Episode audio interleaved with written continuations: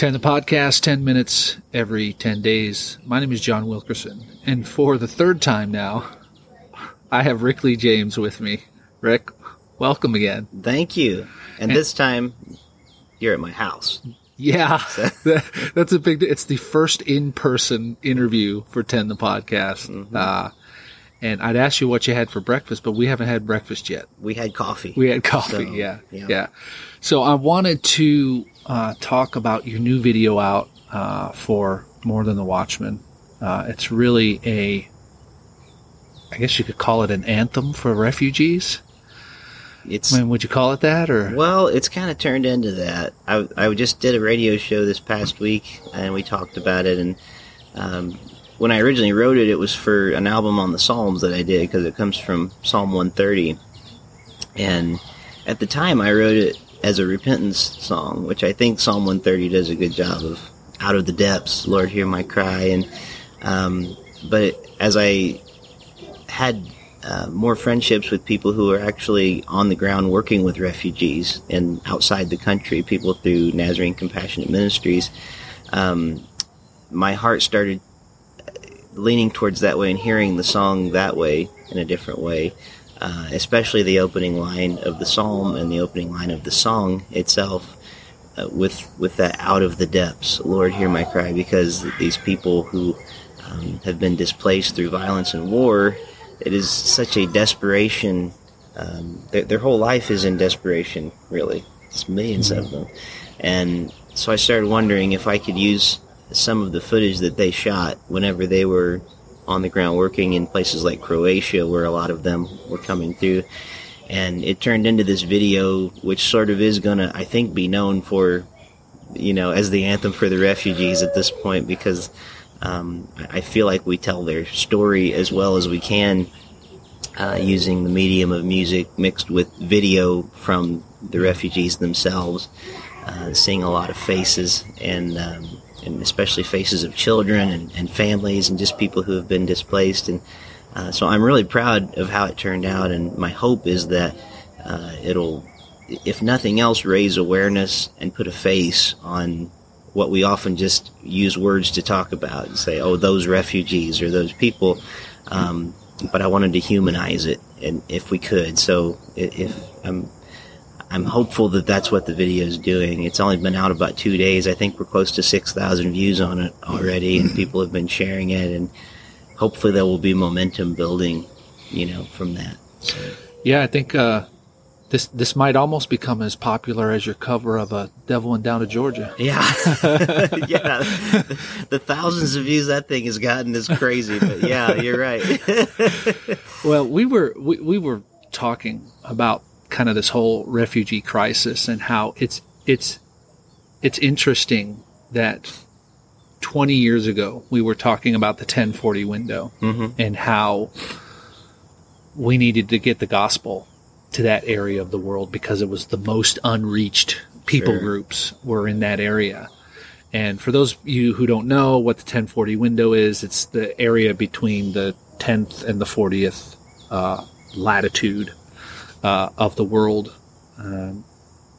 and there's a lot of there are a lot of groups there that are unreached. But now God has orchestrated a way for us to reach these people groups. Mm-hmm.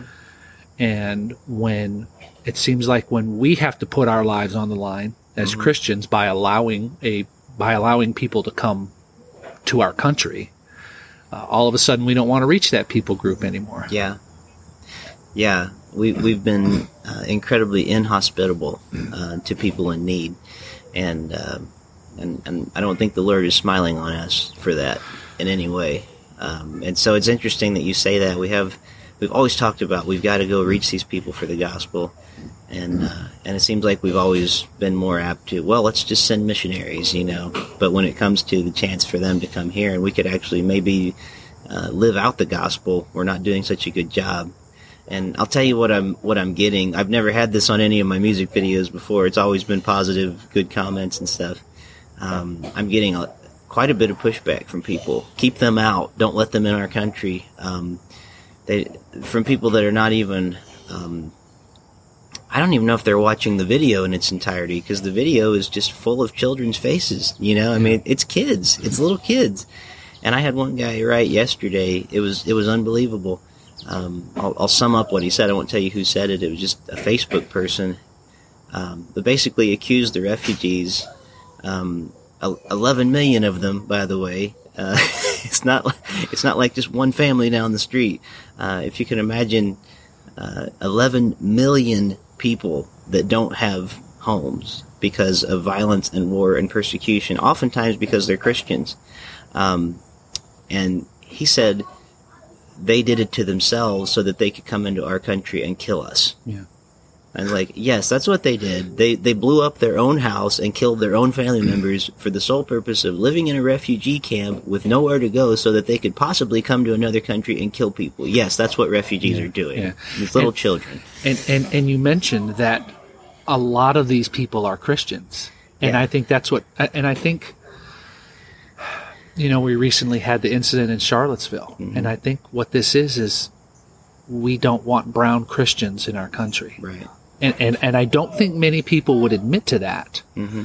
But I think that's part of it. I think part of it is fear. What if what if there's another terrorist event that happened? And I, at least with that, I can understand that a little bit more, and I can empathize with that.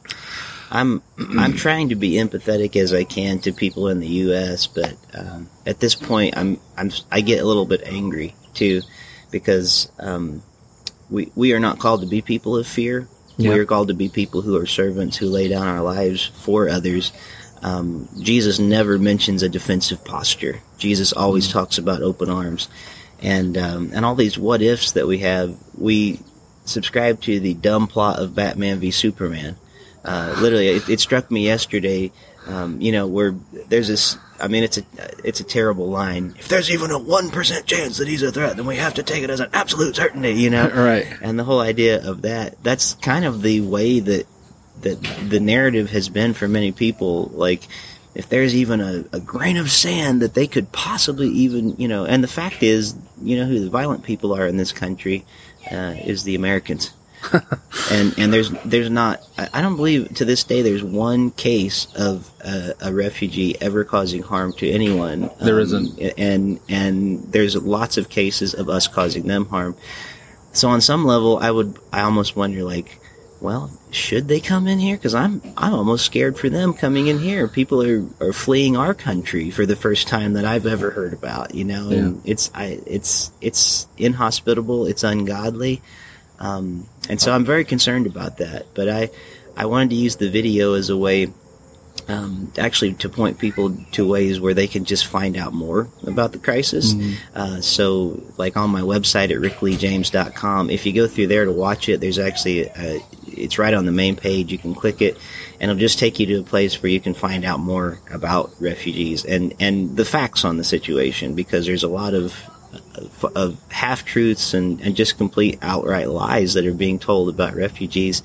And the word refuge is key, because they are people who are seeking refuge. They are actually the victims. So I liken it, you know, to this, and I know we're running out of time, but imagine if somebody came into your neighborhood, you know, tanks, guns, whatever, and drove everybody in your neighborhood out, destroyed your home, took away your way of making income, and you had to leave your state. A lot of them have to leave their entire country, but some of them just leave, like, the state they're in, the city, whatever. And then you're told to leave, and then when you get there, everybody is pointing at you as the one that did it, and they look at you suspiciously. You know, now you have a family of, there's 7 total in your family, is that right? 7 kids, yeah. 7 kids plus you and your wife. So you can imagine if your family all of a sudden was out on the street because somebody came in, ransacked your home, in many cases maybe killed a couple of your family members, possibly even raped family members, set your home on fire, pushed you out, and then when you got to a place of refuge on foot, wherever it was that you had to get to, you were then treated like a terrorist.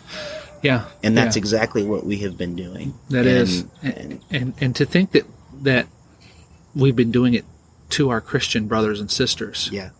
It's just that, I mean, that makes it even worse. You know, yeah. Paul said that we are supposed to be especially welcoming yeah. to our brothers and sisters in Christ. So again, multiply that by not just your family or your neighborhood, multiply it by 11 million people that this has happened to, and you have a world crisis. It is a world crisis, and it's astounding to me how much the church misses these opportunities to step up mm-hmm. and share the love of Christ. Yeah.